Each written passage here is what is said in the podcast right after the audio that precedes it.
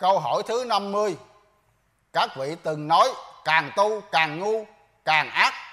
Vậy, tu theo đạo nào thì càng ngu, càng ác, càng khó giải thoát nhất? Và tại sao lại như vậy, thưa nhân dân? Phải biết, tất cả các đạo ở trái đất này, Người nào tu bằng trí tuệ, khoa học, vật lý, Thì mới tu đúng sự thật ở trái đất này được.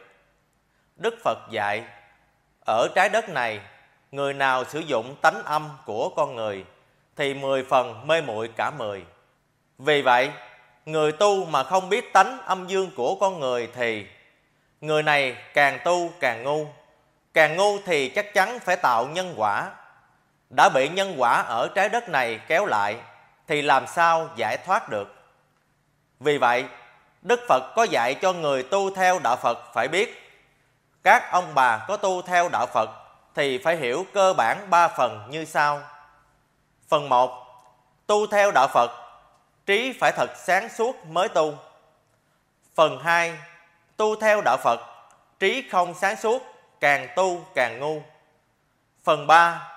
Tu theo đạo Phật, trí không sáng suốt, càng tu càng bị nhân quả. Hỏi người trần thế đi tu trí phải sáng suốt mới tu đạo màu.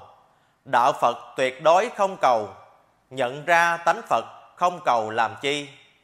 Tu phật mà cầu là ngu, trí không sáng suốt mà tu cái gì? Tu phật thì không có cầu, cúi đầu mà lại là cầu ma vương. Ma vương dẫn lối chỉ đường đường vào địa ngục là đường tham lam. Đạo phật không tu chữ tham nếu tham tu Phật là làm âm binh.